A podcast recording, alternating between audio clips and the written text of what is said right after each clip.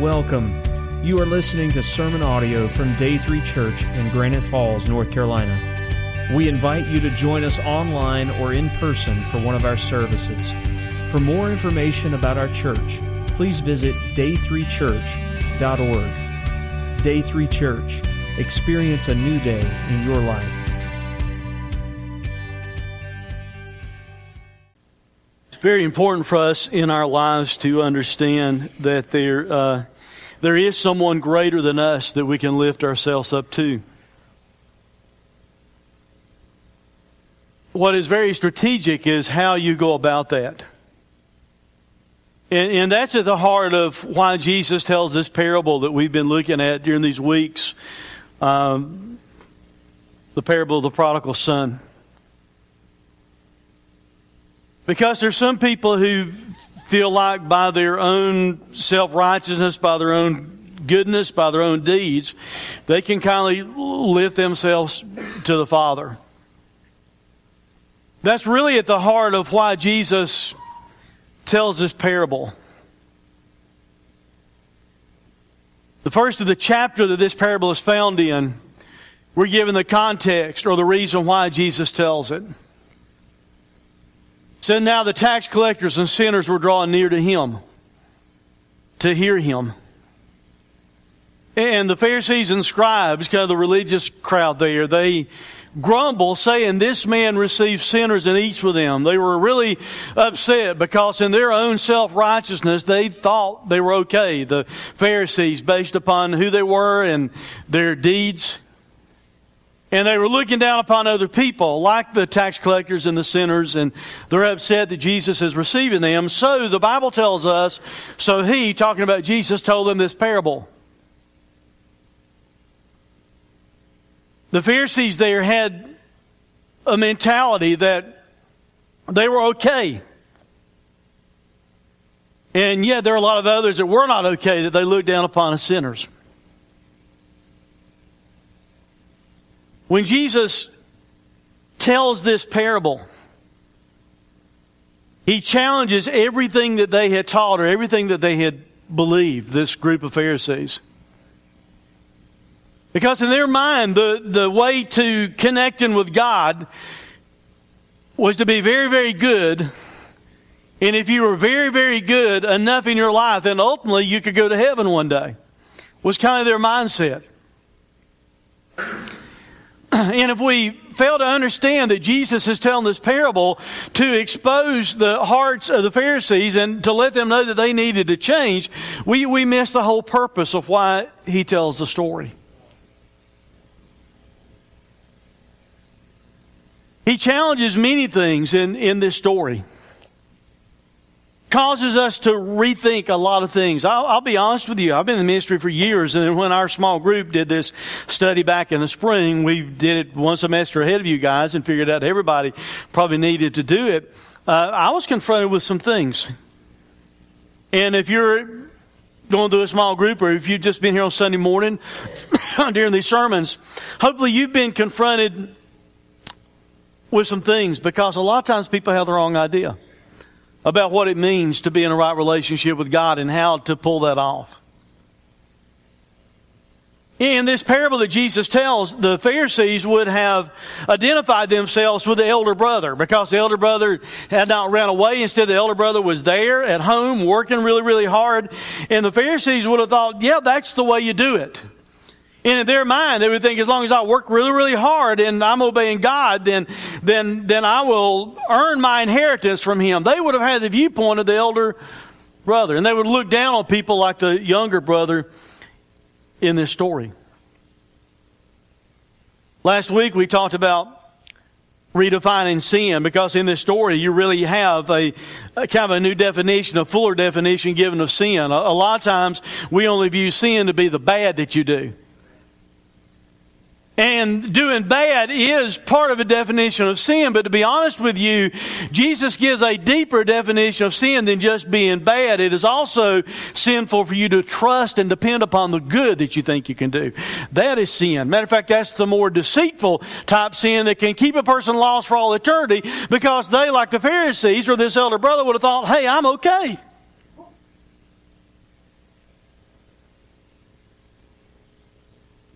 Today, we're going to talk about redefining lostness. Jesus, as he tells this parable, said that there was a man that had two sons. And Jesus intends for us to compare the sons or to contrast them with each other.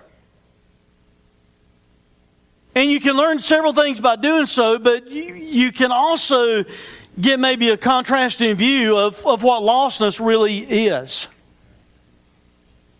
Today, our question is more or less this What does it really mean to be spiritually lost? And, and we're going to consider two versions of lostness that that I think we can find in this parable that Jesus tells us. One's a very traditional view, and one's kind of a new view that Jesus was sharing in that day and time because he's kind of teaching something that would blow them away that they might not have ever heard before. So today, our, our first version of lostness that we can find in this story is that it's the traditional view. It's what I'm calling younger brother version of lostness. The traditional view of lostness is one where you mess your life up really bad. And it's pictured in what we read about this this younger brother, because the Bible tells us Jesus spoke these words, and the younger of them said to his father, Father, give me the share of property that is coming to me. And he divided his property between them. Not many days later, the younger son gathered all that he had and took a journey into a far country, and there he squandered his property in reckless living. And then we find out from the words of the elder brother, as he's kind of compared himself to the younger brother, we find out that he said, Well, he, this son of yours went and wasted everything with prostitutes. As you think about the traditional version of lostness, this younger brother version of lostness, most of the time we think of someone being lost or someone being a sinner as a person that's making rebellious choices. And, and that is clearly included in this story because this young man, this younger son, he makes some very rebellious choices. And that's typically how we view someone being lost. Well, look at the bad choices they're making. Look at their sinful lifestyle. Look at, at the way they're living, living their lives. Someone making rebellious choices will do so a lot of times because of self centered attitudes. You can clearly see that in, in the story of this young man. He, he, this younger brother was thinking about what he wanted. He was thinking about himself. He wasn't really thinking about what the father wanted. He wasn't thinking about really honoring his father or loving his father or pleasing his father. He was only interested in trying to take the money and run and go live his life however he wanted to. So he goes against conventional wisdom of that day as far as what would be, you know, a moral standard. He goes against the culture of that day. He, he just simply cared about getting what he wanted.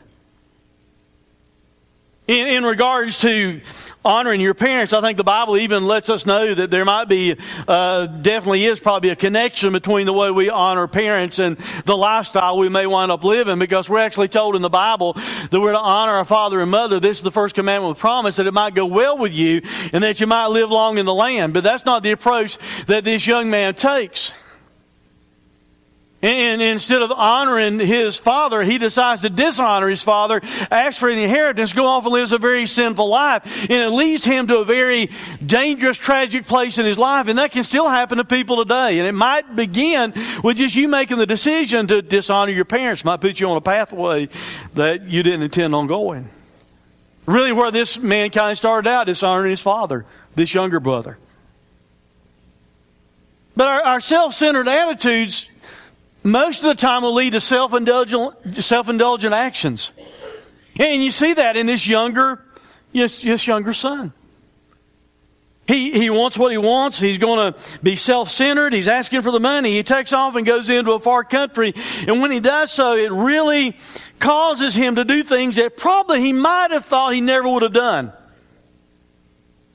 And that's what can happen in our lives still yet today when we have very self-centered attitudes. It can cause us to leave behind godly influences. It can cause us to reject the morality that, that maybe we need in our lives and go and live a life that will cause us to face some terrible consequences. You see, rebellious choices will lead to some consequences, resulting consequences. First consequence in this younger brother's life was a wasted life. I mean, the Bible said when he spent everything, there's a famine that arose in, the country and he began to be in need and he went and hired himself out to one of the citizens of that country who sent him into the fields to feed pigs. And there he's longing to be fed with the pods that the pigs ate and no one gave him anything to eat.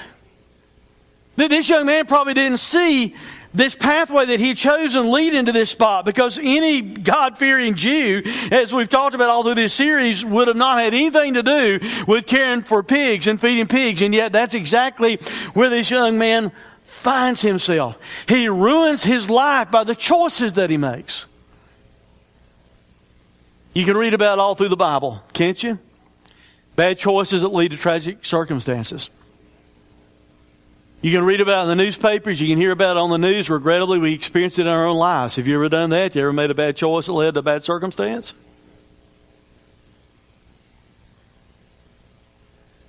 I've been in the ministry, be 30 years next summer. And before that, I was in law enforcement, not quite 10. And over all those years, I saw a lot of people make bad choices that took them to places they didn't plan on being. That, that's pictured in this choice of, of this younger son. And the truth of the matter is, sinful lifestyles, us rejecting what God's moral standards would be for our lives and living our lives however we want to, it will lead you to places that you did not intend upon going. And when you get there, you're going to find out something. What the world offered you still leaves you hungry. Because this man is there and, and he's, he's, he's feeding pigs and he's there and he's, he's hungry inside. You see, to be honest with you, what the world has to offer, sinful living, what the world has to offer, cannot feed and fill up a famished soul. Oh, it might be fun for a little while. I'm not going to lie to you. It can be fun for a little while until it runs its course and you wind up with a with a broken life, with with a, a life that's just devastated, and that's what happens to this younger brother that we're looking at. But thankfully, it also resulted in a wake up call in his life. The Bible lets us know that he literally came to himself and he's there feeding the pigs and he thinks about how it was back at the Father's house and how even the servants there had plenty to eat and he's here hungry about to die. And he comes to this conclusion. He has this wake up call. I'll arise and go to my Father and I'll say to him, Father, I've sinned against heaven and I've sinned against you. And he gets up and he does that. He goes to the Father. And what you have in that action is a picture of what repentance is. Repentance is coming to an awareness of where you are in your life, seeing that you're in a bad place, you've gone away from where God wants you to be, and you have a wake up call, you stop and you go in the direction that God wants you to go. That's a picture of repentance. The small group that I'm leading this time, we're also doing a, a study by Timothy Keller that's entitled The Gospel in Life. And, and in this past week's study, he defined repentance like this putting things to death in your life. If there are things there that don't need to be there, you need to put them to death. That's what happens with this young man. He has a wake up call. Not every younger brother type will have a wake up call and listen to it, but this man does. He experienced a wake up call. He recognizes where he is at in life. He sees the error of his choices. In the midst of this huge life collapse, he sees the fall of his ways and he returns to the Father. That's the traditional view of lostness. But what we really need to wrap our minds around today, and the more important part of this story for us, is not just a traditional view of lostness, because it's kind of like the traditional view of sin. We know what that looks like. We know what the traditional view of lostness looks like, and you see it in this younger brother. But what we really need to focus on today is, is this. We need to focus on the, the redefined elder brother version of lostness that Jesus gives us. Remember, he's contrasting these two sons. The first one gives us a really good picture of what it looks like to be traditionally lost, to be traditionally a sinner. But Jesus also takes this elder brother and he gives us a picture of lostness. Jesus said this about this elder brother, but he was angry and refused to go in. now, let's stop for a minute and honestly think about things here. In comparison to what the younger brother had done, in our way of looking at things, it kind of makes the elder brother look like a saint, doesn't it? I mean, after all, so, so what? He got angry and he refused to go in. Might be the way we look at it. How bad can that be in light of what the younger brother did? Wasting everything, dishonoring his father, going hanging out with prostitutes, ruining his life. But when we stop to consider the words that Jesus actually used here as he was telling the story, it gives us a little bit clearer picture of the heart and the problem that this elder brother had. He said he became angry, and, and, the word means to really be enraged. It, it means that you've got violent passion. It, it, even has the implication of wanting to punish somebody or seek vengeance or revenge upon someone. In other words, this elder brother is mad enough to kill somebody. That's how mad he is. And Jesus said he refused to go in. He refused to go to the party. The father had accepted that younger son back, and he's throwing kind of like a celebration of grace, letting him back into the family. In spite of all the bad choices that he made, and the older brother comes home and he finds a celebration going and he's so mad and angry about it, he refuses to go in. And, and the word that Jesus used here in the, in the Greek means that he made an active choice. In other words, he, it wasn't an oversight, it wasn't a mistake. The elder brother clearly understood what was taking place and he made a conscious determination, a choice that I'm not going to have anything to do with this. I'm not going to go into that party of grace. And you see, that's the picture that Jesus gives of the hearts of Pharisees. That's why he's telling this story. Because Pharisees, like this elder brother, would think, hey, I'm okay. I didn't run off. I stayed here and I worked. The Pharisees would say, I'm all right. I'm, I'm on the outside. Look at all I do. Look at how I serve God. Look at how I worship God. Look at everything that I do. But they are dependent upon their own goodness and their own works. And that's where the problem come in, comes in. That's what makes this elder brother version of lostness so dangerous.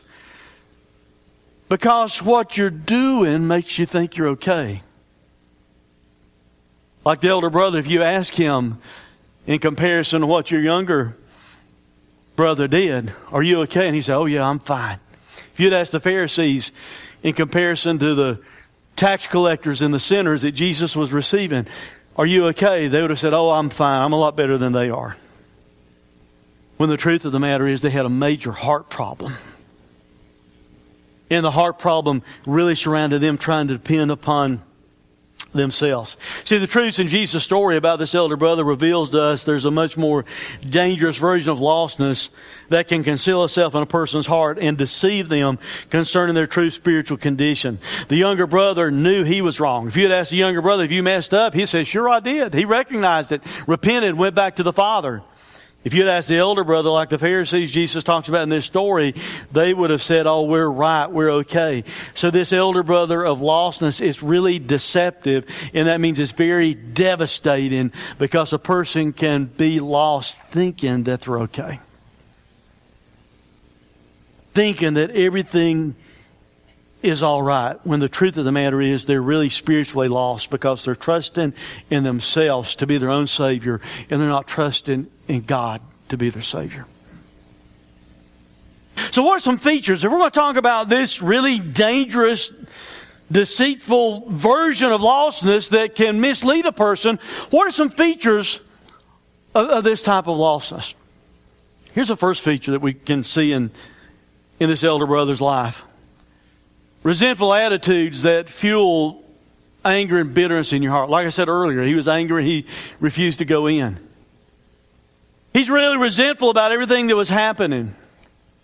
After all, he'd stayed there and he'd worked really hard. How dare our father bring back his younger son that lived such a sinful life?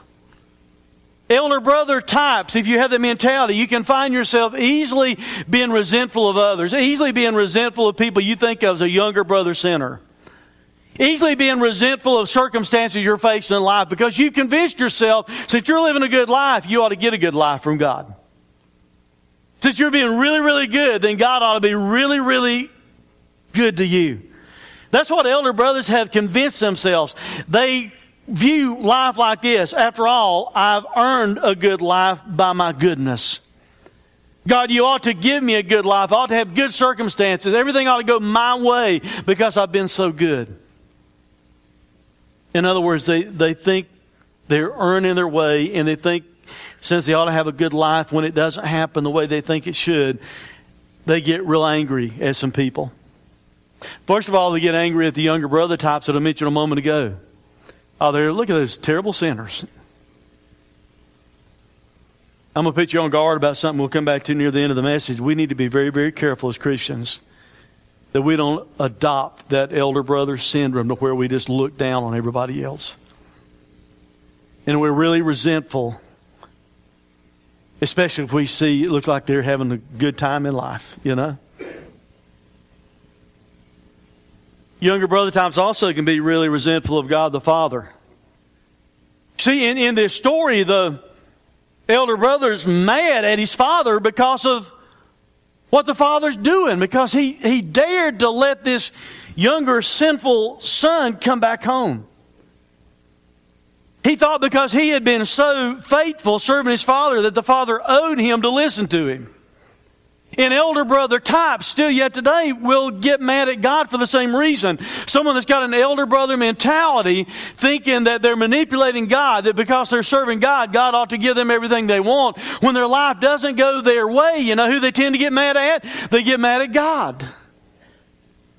Well, God, I've, I've been doing this for you. I've been faithful to you. God, how dare you let me face this? And they get mad at God.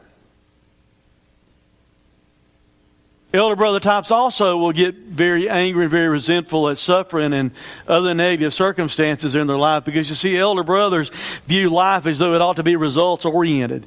Uh, kind of what I've already been talking about. Because I'm serving you, I ought to get a good life. Because I'm being faithful, I shouldn't face any bad circumstances in life.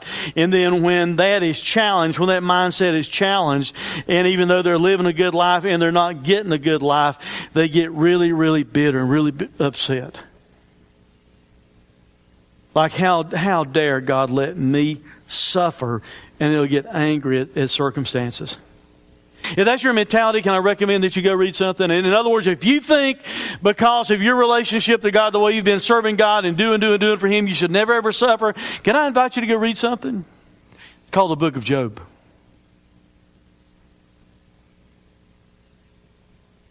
Because if you'll read the book of Job, you'll find even though you've been very, very good sometimes, you can really, really suffer sometimes. And God has a reason behind it.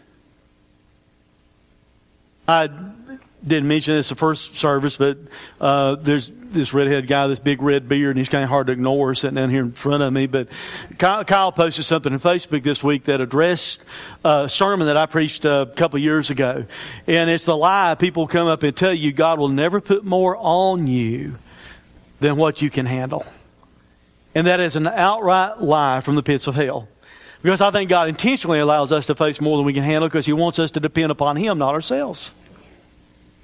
And yet, elder brother types, when bad things happen, life isn't going their way, they get really, really upset at their circumstances. Dr. Keller put it like this in, in, his book. He said, The good life is not lived for the delight in the good deeds themselves, but as calculated ways to control their environment.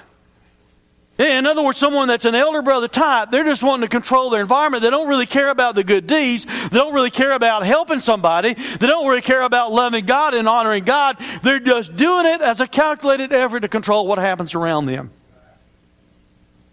Timothy Keller gives an illustration in his book of a story that Elisabeth Elliot told, uh, and, and, it's from the Apocrypha. So let me set that up just a minute. The Apocrypha, most of you may know this, but some of you may not, so I didn't want you to be confused. The Apocrypha is, is, is a group of, of books that are not included in the canon of scriptures because they didn't meet a lot of criteria, although you can get some historical facts out of them. So it's not the Bible, but it still tells some, some stories sometime that might have some historical basis to it. And Elisabeth Elliot tells a story from one of the apocryphal books. And the story tells about Jesus and the disciples one day. They're just out walking around. They're following Jesus. And Jesus looks at his disciples and he says, Go pick up a rock and follow me. So all the disciples go over and pick up a rock and, you know, decide which one they want. And, uh, and they pick it up and start to carry Jesus. Uh, Peter, in all of his good calculations, you know, the way Peter's attitude can be, Peter being Peter, he uh, goes over and he picks up a pebble and he carries it. Long about lunchtime, Jesus sits down and he tells them to bring all of your rocks over here and lay them down. And when they do, poof, Jesus changes the rocks to bread. So, in other words, if you were carrying a pretty good sized rock, you got a pretty good piece of bread to eat. But if you're like Peter and you've been carrying this little pebble around, you, you got a, maybe a small morsel of food that day. So Peter kind of has an aha moment, and, and, and, then Jesus tells him, all the rest of the disciples after they eat, go pick up a rock and follow me. So Peter thinks, I can't wait till supper time. So Peter goes over and he finds this large boulder and he picks it up and he carries it trying to follow Jesus around all day and it's really, really hard and, and he's having to work at it and sweat and everything else. And then along about supper time, Jesus tells all the disciples to come over and cast a rock in, in the water that was close by a stream. So they all do so, and Peter's standing there looking really, really perplexed. And Jesus looks at Peter and says, Don't you remember what I ask you to do?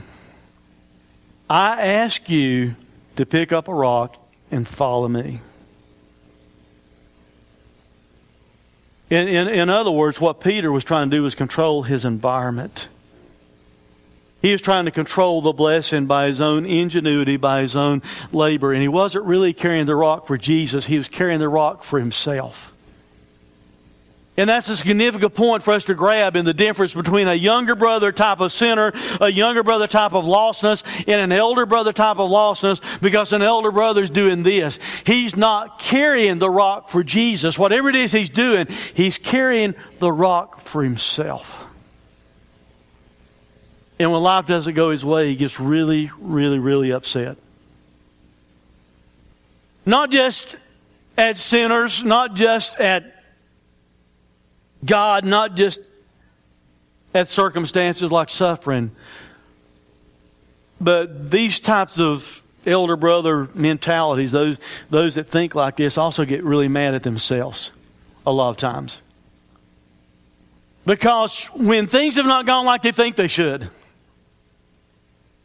a lot of times they will internalize it in even though on the, the, outside they've got this facade of being very, very good, and now they're all of a sudden facing a problem in their life, or life's not going the way they think it should, they start to blame themselves because they never know when they've been good enough. You, you understand that's the curse of works religion? If you're trying to work hard enough to earn your way to heaven, to earn your relationship with God, tell me when you ever know you've done enough. You never do. And an elder brother mentality will get really mad at himself when life isn't going like he thinks it should because he, he's never fully convinced that he's pleased the Father. He's never fully convinced that God really loves him. He can never really have joy and celebration in his heart because inside, if he's being honest at all with himself, he understands that inside, even though on the outside he might look good, on the inside he's got some problems. And life's not going like he thinks it should, so he gets upset with himself. He has a lack of assurance in the father's love. Like this elder brother looks at the father and says, You never throw me a party. You've never given me even a goat. And look what you've done for this younger brother. Here's what Dr. Keller writes in his book As long as you're trying to earn your salvation by controlling God through your goodness, you will never be sure you've been good enough for Him.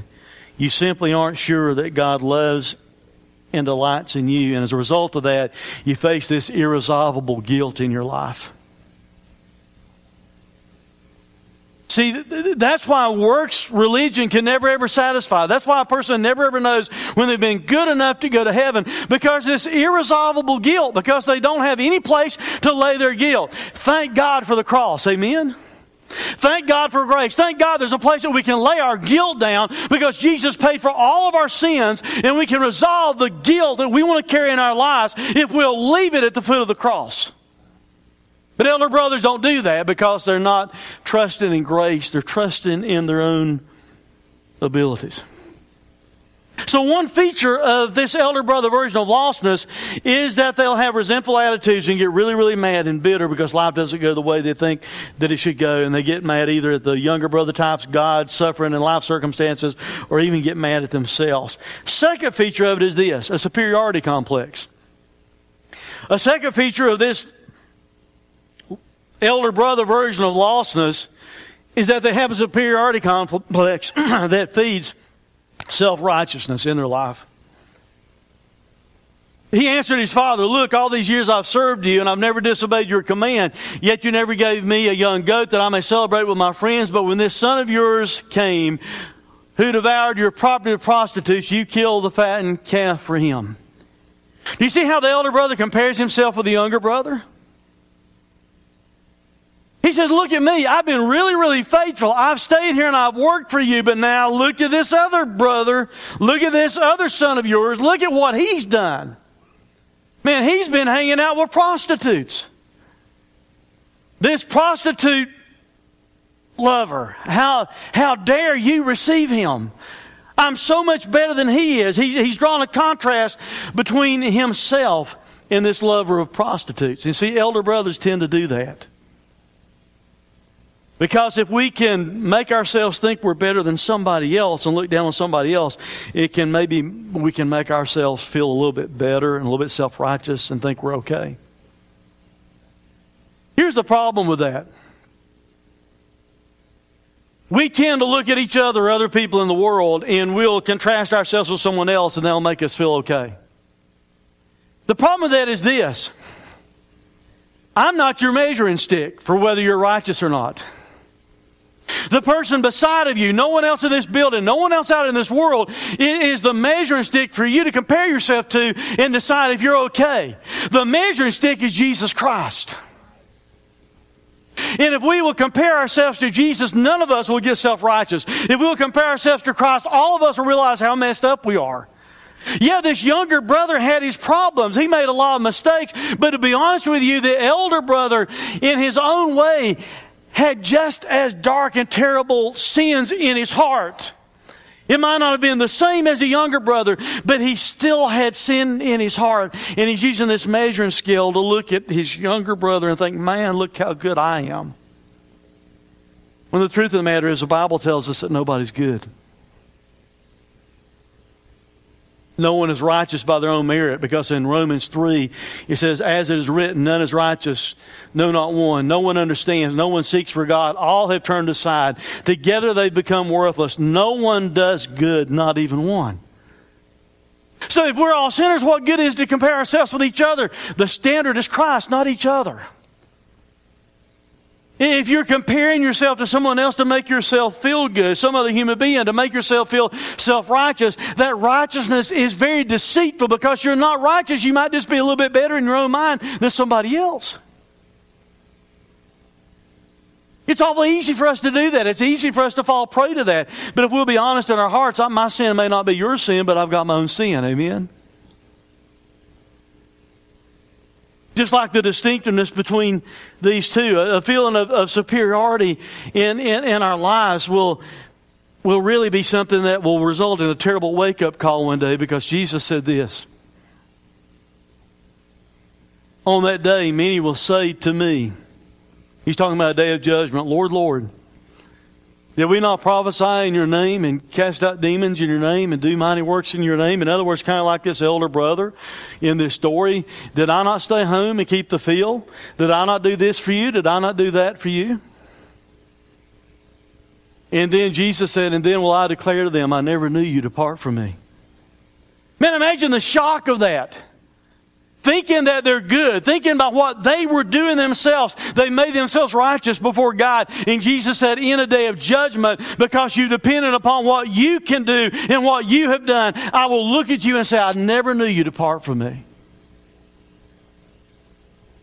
That's why this version of lostness is so dangerous. This is how Jesus redefines sin. This is how Jesus redefines lostness for somebody to trust in their own abilities and their own goodness. The last feature of this type of lostness that we can find in this story of this elder brother is someone that has a lot of religious service or religious activity in their lives and yet they still feel empty inside. A, a lost religious person might be really highly moral and they might be trying to do a lot of good things, But since their motives are wrong, no matter how much they do, they never have peace in their heart because their motives are wrong. The elder brother in this story was not staying at home serving the father because he loved the father and because he wanted to please the father. He was doing it for his own motives. He wanted to get the rest of the inheritance. The younger brother just chose a different path to trying to get the money. This elder brother had religious service, religious activity, and yet he, he would wind up feeling empty in his heart, like we seem to find him here at the end of this story because he's upset, he's frustrated, he can't believe what's happened, he refuses to go to the party, and he's got this emptiness inside of him.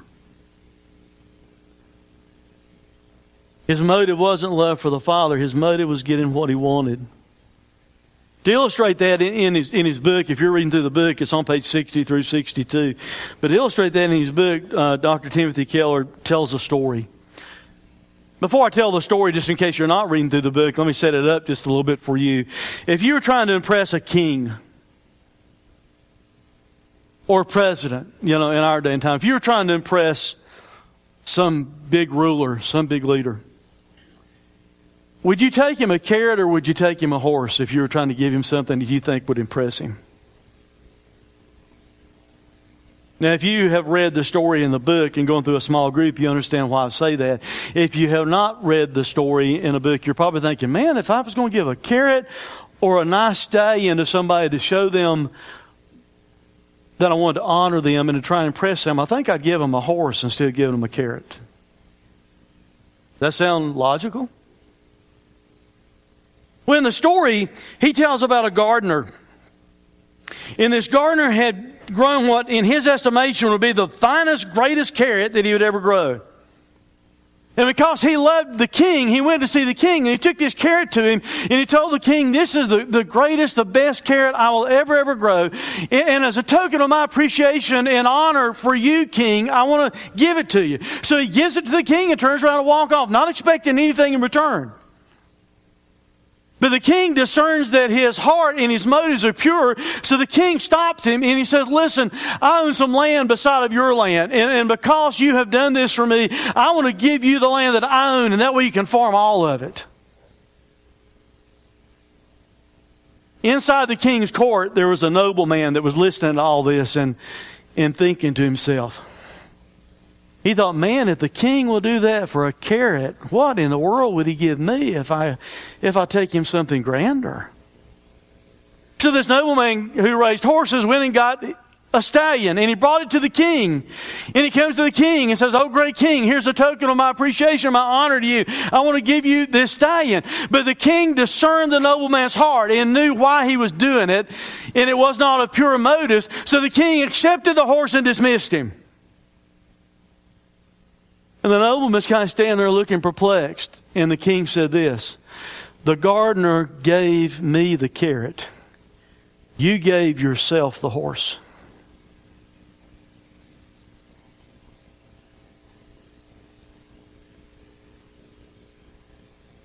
And if your motive in whatever you do religiously is for yourself and not truly for King Jesus, you might need to evaluate your motives and evaluate if you're trusting in your own good works, in your own abilities, rather than trusting in His grace and in His mercy. Because you might just be guilty of being lost in this elder brother version of lostness that Jesus redefines here. Serious question is this whatever you're doing right now that you think you're doing for God, are you really doing it for God or are you doing it for yourself? Whatever you're doing in your life that you think is for Jesus or, or you assume is for Jesus, honestly evaluate it. Are you really doing it for Jesus or are you doing it for yourself? That might cause some of you to evaluate why you're even here this morning.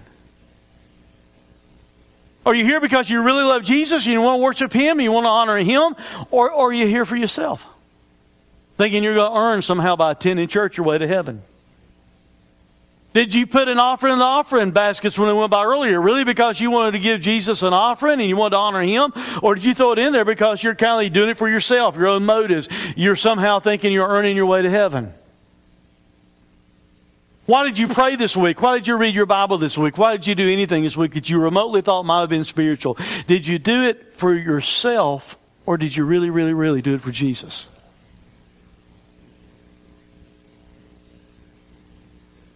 Because the problem is, if someone is doing everything that they do, thinking they're earning their salvation, earning their way, like this elder brother, earning the inheritance, you might very well not be authentically saved and you might be lost. If you're trusting in your own goodness, in your own works, instead of trusting in the finished work of Jesus on the cross. In closing this chapter out, Dr. Keller puts it like this. He says, Why is it important for us to know that Jesus exposes elder brother lostness as being wrong and destructive as the younger brother lostness? In other words, why do we need to think about this? Why do we need to understand these two potential versions of lostness at all? And he gives us these three reasons. Number one, elder brothers need to see themselves in the mirror.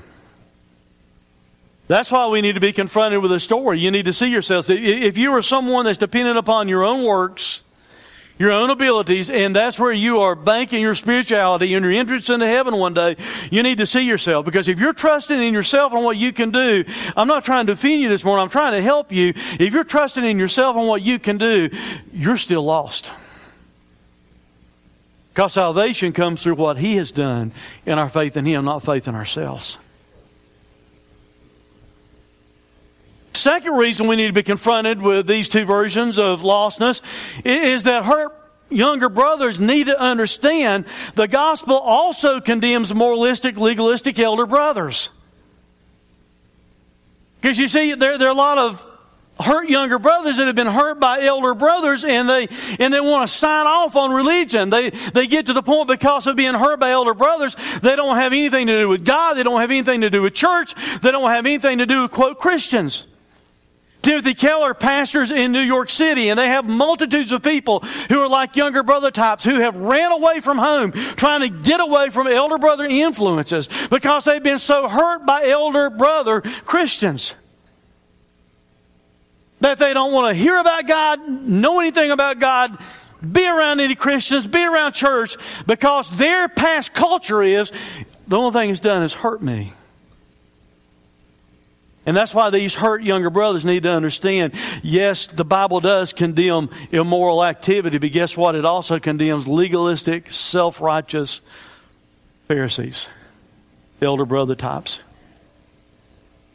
And the third reason we need to listen to this story and be confronted with it today at all is simply this. Genuine Christians need to be on guard against becoming elder brotherish. You want to know why? Because we do hurt people. There are elder brothers who are fully, fully, fully trusted in their own goodness, and that's an elder brother that's lost. But there are also authentic Christians who, if we're not careful, we can slide into acting like elder brothers because it's awful easy. Will you admit it? I mean, honestly, admit it. Even though we're Christians and you know you've trusted in Christ, you know your salvation is based upon Him, it's really, really easy for us to start looking down on people, isn't it? And start condemning and judging and, you know, other people, and we can hurt them. We can cause people to where they don't want to have anything to do with religion, don't want to have anything to do with Christ, don't want to have anything to do with church by our own actions. And that's why we need to be confronted with the story of the elder brother because we need to be on guard that you and I don't become like elder brothers ourselves. Bowed and eyes closed for a minute because I want to ask about three questions. And then we're going to have this thing we call an invitation.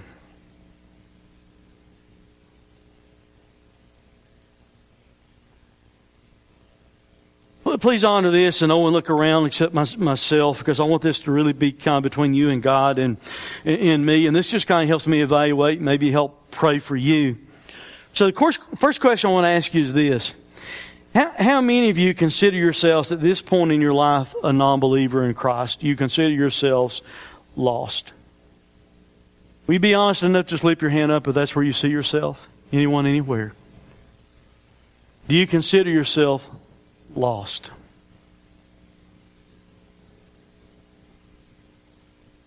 Now, heads still bowed and eyes still closed, but I, I, want to mention something. No one in the first service or this service raised their hands. Uh, and that might make us feel good. The truth of the matter is that means we need to work at getting lost people in here, and we need to be developing relationships with them because I ought to be able to ask that on any given Sunday, and there'll be multitudes of hands go up because we are reaching out to people who are lost and trying to get them to Christ. Do you agree with that? Head still bowed and eyes still closed. Second question is, is this. How many of you consider yourself without a doubt a true believer? You know you've trusted in Jesus, you know you're on the way to heaven. Raise your hand, hold it there. Y'all do that proudly if you know that's true. You consider yourself a true believer. You know you've trusted Christ as your Savior. Thank you. Hands down. And this third question is really, really, I guess, maybe for an evaluation standpoint for, for myself and our, our staff and church ministry uh, in, in, all. Um, third question and last question before we have the invitation is, is simply this. H- how many of you consider yourselves hurt younger brothers? And let me give you a different terminology for that. How many of you would consider yourselves recovering believers because you have been hurt by older brothers? And if you consider yourself a recovering believer because you have been hurt by elder brother attitudes, would you raise your hand and hold it there? So we, we got a lot of people we minister to that are recovering from being hurt by religion, hurt by church, hurt by people who act like elder brothers. Father, Lord, right now, help each person here to honestly evaluate in their own heart. Father, if there's some here that do not know Christ and they're dependent upon their own goodness or their own good works, show them that's impossible. Show them that does not work. And that's just a, a different version of sin, a different version of being lost. And give them the faith they need right now just to admit that they, that they are a sinner and that they need to trust in Christ who died and paid for their sins on the cross. Father, if there's anyone here that's deceived right now, because they've been dependent upon their own goodness, their own works, their own deeds. And the truth of the matter is, they are really spiritually lost, even though maybe they thought they were okay. Father, help them to understand right now that salvation is only found as a gift from you by your grace through the, through the sacrifice that Jesus made on the cross for our sins. And Father, if there are any of us that are acting like elder brothers and we are hurting people and causing a wedge, a wall to be between them and you, forgive us. God, help us to repent of it. Help us to be aware as we move forward from this point on that we would be aware of elder brother attitudes in our lives that hurt others and keep others from you. We ask these things in the name of Christ. Amen. Thanks for listening to this sermon audio production from Day 3 Church. We pray that it has ministered to you.